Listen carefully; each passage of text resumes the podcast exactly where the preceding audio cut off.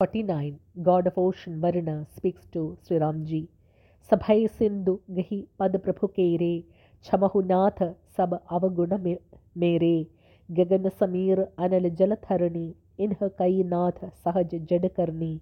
The ocean god Varuna caught hold of Sri Ramji's lotus feet in fear and said tremblingly, Lord, please forgive all my faults. The sky, air, fire, water, and earth, Panjabhuta, prone by nature to be indifferent and not proactive.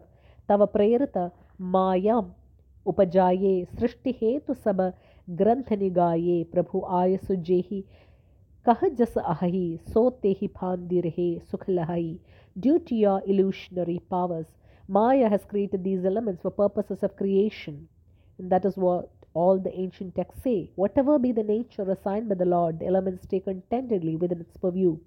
प्रभु फल कीन ही मोहि सिख दीन ही मर जादा पुनि तुम्हारी कीन ही ढोल गवार सूद्र पसुनारी सकल ताड़ना के अधिकारी Lord, you did the proper thing by punishing me, but the nature of things that too has been designed by you the drum, the illiterate person, the lowly evolved soul, the animal, and the woman.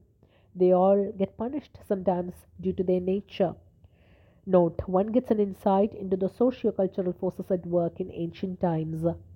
प्रभ Pratap mine जाब सुखाई उतरही कटकु न मोरी बढ़ाई प्रभु अज्ञ अपेल श्रुति गाई करौम सो बेगी जो तुम्हि सुहाई due to your powers I shall dry up and the army will cross over but that will be against the nature of the ocean which is an element of nature yet your command has to be obeyed that is a decree from the Vedas now whatever you may suggest I shall immediately carry out your orders सुनत बिनीत बचन अति कह कृपाल मुस्काई जेहि बिथि उतरई कपि कटकुतात so kahahu upai.